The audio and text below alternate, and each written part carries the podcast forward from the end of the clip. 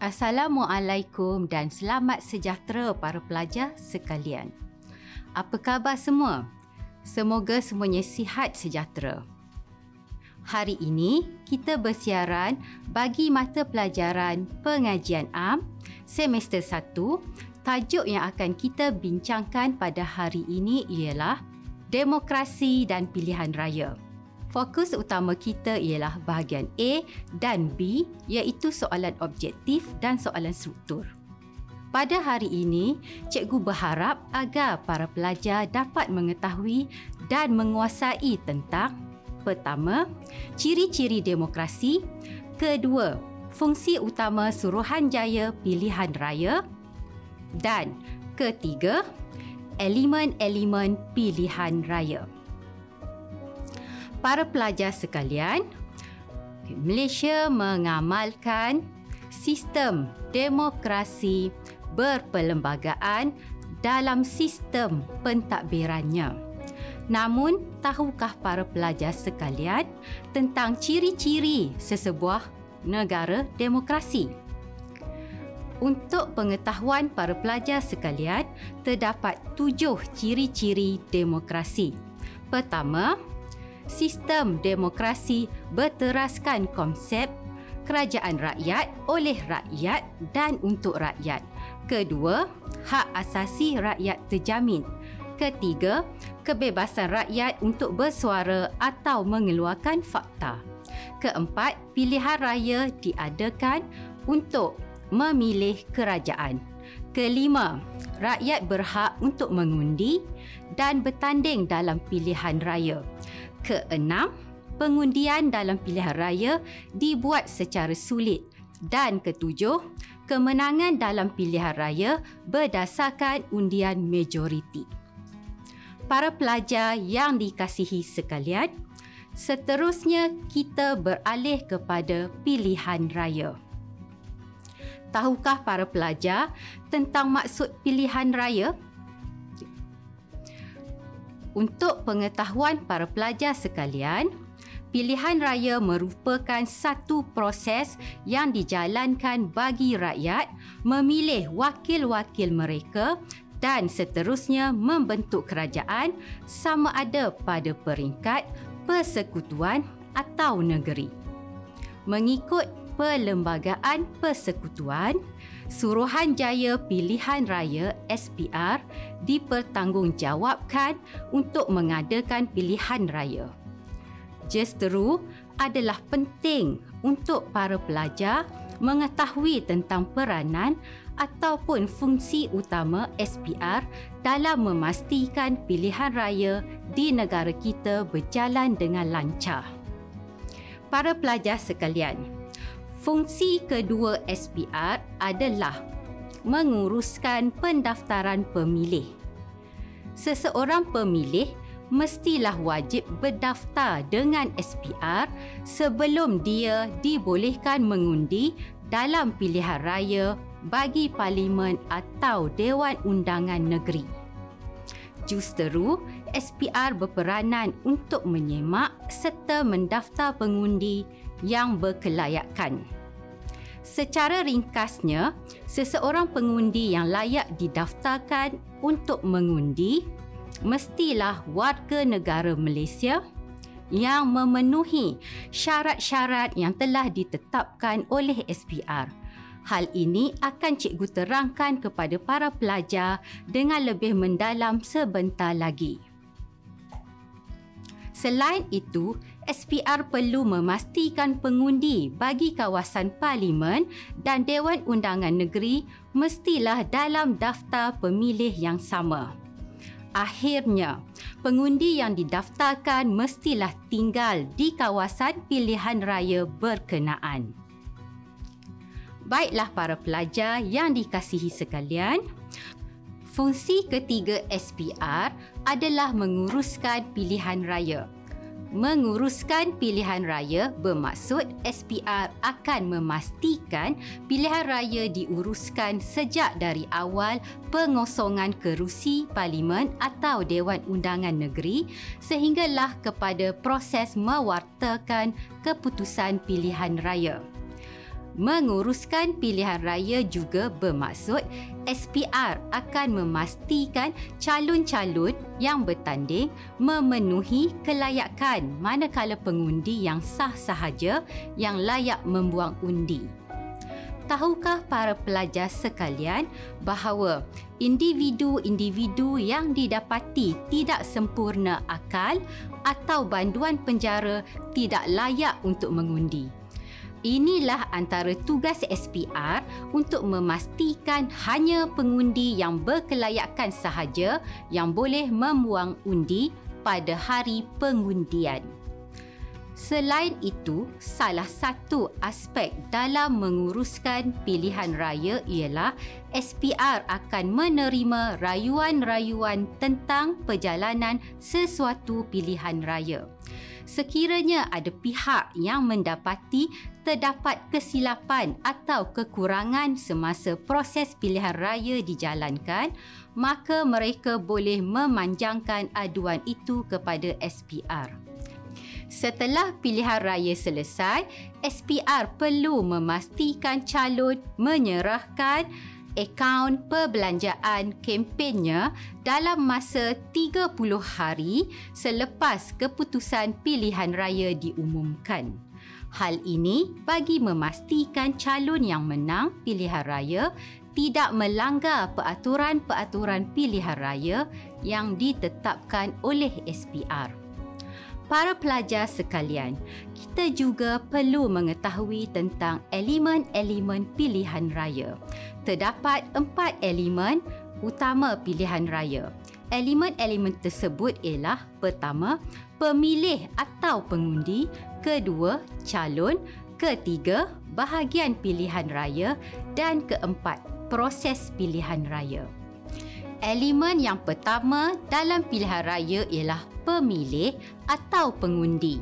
Menurut perkara 119 kurungan 1 kurungan A, Perlembagaan Persekutuan Pindaan 2019, had umur pemilih yang layak membuang undi di Malaysia ialah 18 tahun. Namun, sehingga Oktober 2020, pendaftaran pemilih bagi umur 18 tahun masih belum dilaksanakan. Selain itu, perkara-perkara lain yang melayakkan seseorang itu menjadi pemilih ialah beliau mestilah warga negara Malaysia dan mendaftarkan namanya dalam daftar pemilih. Pengundi tersebut juga perlulah bermastautin di bahagian pilihan raya yang ditetapkan oleh SPR. Namun begitu, seseorang pemilih tersebut boleh hilang kelayakan sebagai pengundi atas sebab-sebab yang tertentu. Antara punca seseorang itu hilang kelayakan sebagai seorang pemilih adalah apabila dia didapati atau disahkan tidak sempurna akal. Di samping itu, seseorang pemilih juga hilang kelayakan apabila memperoleh taraf warga negara asing. Manakala pemilih yang sedang menjalani hukuman penjara serta pengundi yang dijatuhi hukuman mati oleh mahkamah turut tidak melayakkan seseorang itu untuk mengundi pada hari pilihan raya yang ditetapkan oleh SPR. Baiklah para pelajar semua, bagaimana sekiranya pada hari pengundian, pengundi tidak dapat mengundi? Sebenarnya, pihak SPR telah menetapkan kategori pemilih yang boleh mengundi melalui pos. Kategori pemilih ini lazimnya tidak dapat mengundi pada hari pilihan raya umum atas faktor-faktor tertentu seperti skop pekerjaan yang melibatkan sektor keselamatan serta keberadaan pengundi yang jauh dari Malaysia. Antara pemilih yang dibolehkan untuk mengundi melalui pos ialah anggota perkhidmatan awam yang bertugas di luar negara, anggota tersebut bersama-sama isteri atau suami boleh mengundi melalui pos. Begitu juga dengan para pelajar yang belajar di luar negara. Mereka boleh mengundi melalui pos pada masa pilihan raya. Bagaimana pula dengan para pegawai SPR? Bukankah mereka perlu bertugas pada masa pilihan raya? Atas faktor tersebut, maka mereka juga dibenarkan mengundi melalui pos. Selain itu, anggota pasukan keselamatan seperti polis diraja Malaysia dan pegawai tentera yang sedang berkhidmat di dalam hutan turut dikategorikan sebagai pengundi pos. Untuk pengetahuan para pelajar juga, seseorang itu boleh memohon untuk mengundi melalui pos permohonan boleh dilakukan kepada SPR dengan mengisi borang yang telah disediakan. Permohonan lazimnya melibatkan pengundi yang telah berdaftar tetapi tidak dapat hadir pada hari pengundian atas sebab yang munasabah.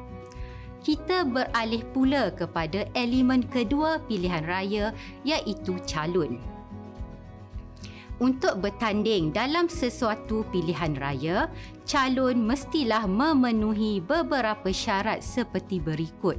Pertama, warga negara Malaysia. Kedua, berumur tidak kurang 18 tahun pada hari penamaan calon. Ketiga, tidak pernah didenda melebihi ringgit Malaysia 2000 ke atas. Keempat, tidak pernah dipenjarakan melebihi satu tahun. Kelima, tidak muflis, keenam, tidak memegang jawatan bergaji tetap. Sekiranya calon tidak menepati syarat-syarat tersebut, maka kelayakan sebagai calon pilihan raya akan hilang. Buat pengetahuan pelajar semua, seseorang calon boleh bertanding di satu kawasan parlimen dan satu kawasan Dewan Undangan Negeri. Hal ini bermaksud jika calon tersebut menang, beliau boleh menjadi ahli parlimen dan ahli Dewan Undangan Negeri dalam satu-satu masa. Calon yang ingin bertanding dalam pilihan raya juga tidak semestinya menganggotai mana-mana parti politik. Dia boleh bertanding sebagai calon bebas kita beralih pula kepada elemen ketiga iaitu bahagian pilihan raya. Seperti yang cikgu telah terangkan tadi, SPR bertanggungjawab menyempadan semula bahagian-bahagian pilihan raya, parlimen dan negeri dalam tempoh tidak kurang daripada 8 tahun selepas tarikh akhir penyempadanan dijalankan dan tidak boleh lebih daripada 10 tahun. Penentuan bahagian pilihan raya mestilah berpandukan undang-undang yang telah diwartakan. Perubahan sempadan pilihan raya adalah berkait rapat dengan perubahan jumlah penduduk dan keluasan sesuatu kawasan yang terlibat. Para pelajar, elemen terakhir dalam pilihan raya adalah proses pilihan raya. Pilihan raya umum melibatkan semua kawasan parlimen dan kawasan Dewan Undangan Negeri di seluruh negara apabila parlimen dibubarkan. Proses pilihan raya dimulakan dengan semakan daftar pemilih sedia ada. Kemudian, SPR akan melaksanakan pendaftaran pemilih baru dan melakukan semakan semula daftar pemilih tersebut. Seterusnya, apabila parlimen dibubarkan, penetapan tarikh pilihan raya umum akan dilakukan mengikut tempoh yang telah ditetapkan iaitu dalam tempoh 60 hari setelah pembubaran parlimen. Setelah tarikh pilihan raya umum diketahui, maka bermulalah hari penamaan calon yang terdiri daripada wakil parti-parti politik dan calon bebas. Sejurus selepas penamaan calon, maka kempen pilihan raya pun turut bermula. Proses seterusnya adalah hari pengundian iaitu hari pilihan raya umum. Setelah selesai proses pengundian, proses pengiraan undi akan dilakukan bagi mencari calon yang memenangi pilihan raya. Setelah pengiraan undi selesai, maka SPR akan mengumumkan keputusan rasmi pilihan raya. Untuk pengetahuan pelajar, keputusan pilihan raya adalah muktamad. Namun, mana-mana pihak yang tidak berpuas hati dengan keputusan pilihan raya boleh mengemukakan perkara tersebut di Mahkamah Pilihan Raya melalui petisyen pilihan raya. Setelah mengetahui keputusan pengiraan undi, pihak yang menang dengan memperoleh majoriti akan membentuk kerajaan yang baru. Setelah kerajaan dibentuk, maka parlimen akan mula bersidang. Baiklah para pelajar, begitulah tadi perbincangan kita tentang amalan demokrasi serta sistem dan proses pilihan raya di Malaysia cikgu berharap agar para pelajar dapat mencatat nota-nota yang penting sebagai panduan untuk menduduki peperiksaan. Pelajar sekalian, pada hari ini cikgu akan membawakan beberapa contoh soalan latihan objektif dan struktur yang mungkin berguna untuk anda semua. Mari kita buat latihan ini bersama-sama. Cuba lihat soalan yang pertama. Soalan ini berbunyi, Seseorang didapati tidak layak untuk menjadi calon pilihan raya sekiranya A. Memegang jawatan bergaji tetap B. Warga negara Malaysia C. Pernah dipenjarakan kurang daripada satu tahun D. Didenda kurang daripada ringgit Malaysia RM2,000 manakah jawapan yang tepat pada pendapat para pelajar sekalian? Ya, jawapan yang tepat ialah A, iaitu memegang jawatan bergaji tetap. Soalan seterusnya, bersedia ya para pelajar sekalian? Yang manakah antara berikut merupakan fungsi Suruhanjaya Pilihan Raya Malaysia? Satu, menjalankan persempadanan semula kawasan pilihan raya. Dua, meluluskan persempadanan kawasan pilihan raya. Tiga, mendaftarkan pengundi baru. Empat, membuat keputusan terhadap petisyen pilihan raya. A satu dan dua, B satu dan tiga, C dua dan empat, D tiga dan empat. Bagaimana para pelajar sekalian? Apakah jawapan yang tepat bagi soalan ini? Jawapannya ialah B, iaitu satu dan tiga. Tahniah cikgu ucapkan kepada para pelajar yang berjaya menjawab dengan tepat.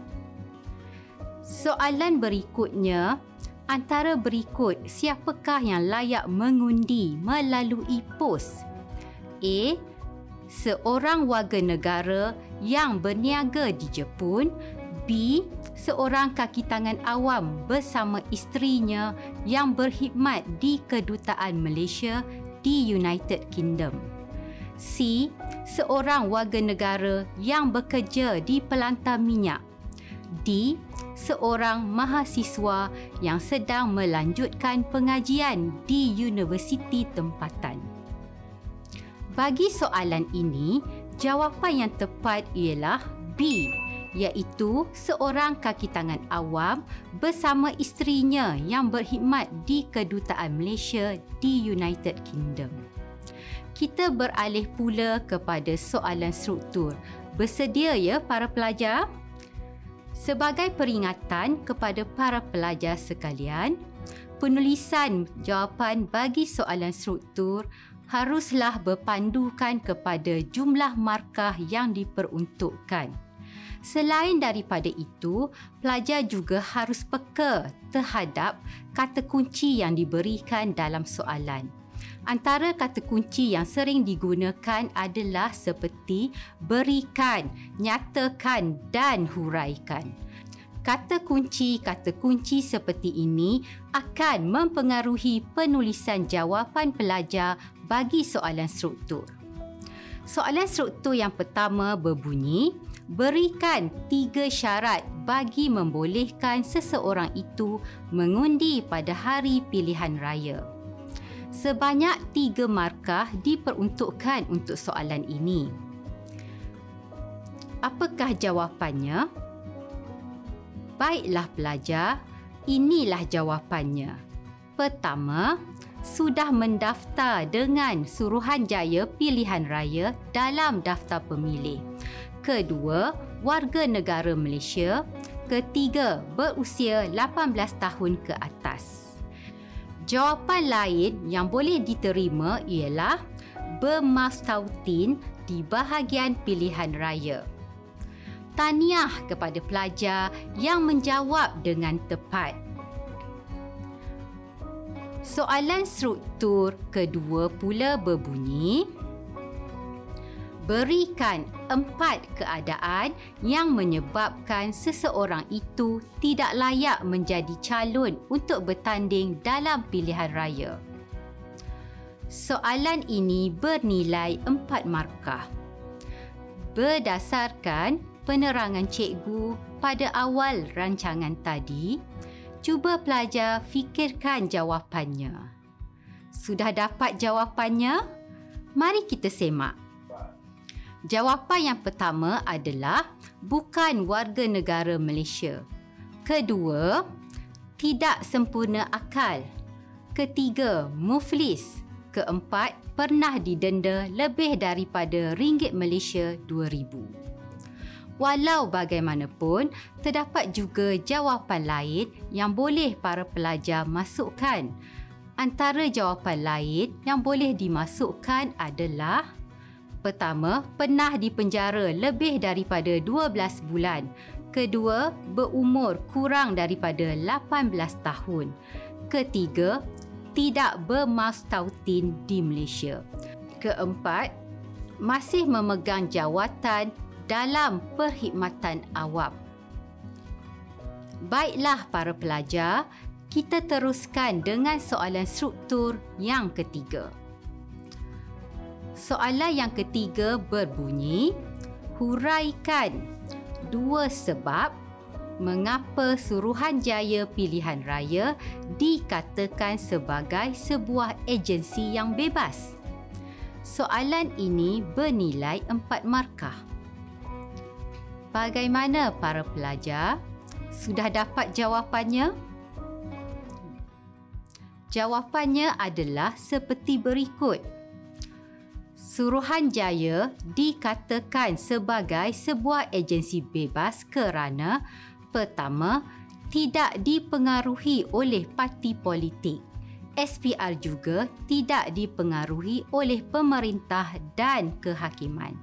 Kedua, anggota-anggota SPR dilantik oleh Yang di-Pertuan Agong atas nasihat Perdana Menteri setelah berunding dengan Majlis Raja-Raja. Baiklah para pelajar sekalian, kita sudah hampir ke penghujung rancangan. Sebagai kesimpulannya, pilihan raya bukan sahaja penting dari segi praktis demokrasi tetapi penglibatan rakyat sebagai pengundi amatlah penting dalam menentukan kerajaan yang memerintah. Demokrasi juga memberi peluang kepada rakyat untuk menyuarakan kehendak mereka melalui wakil yang mereka pilih melalui pilihan raya dengan adanya pilihan raya, sama ada pilihan raya umum atau pilihan raya kecil, rakyat akan terlibat dan turut serta dalam proses demokrasi negara kita. Akhirnya, kita sebagai rakyat Malaysia haruslah mewujudkan suasana politik yang stabil, aman dan makmur bagi menjamin kesejahteraan rakyat dan negara. Baiklah, sehingga kita bertemu lagi di lain masa. Selamat maju jaya para pelajar sekalian. Terima kasih dan Assalamualaikum.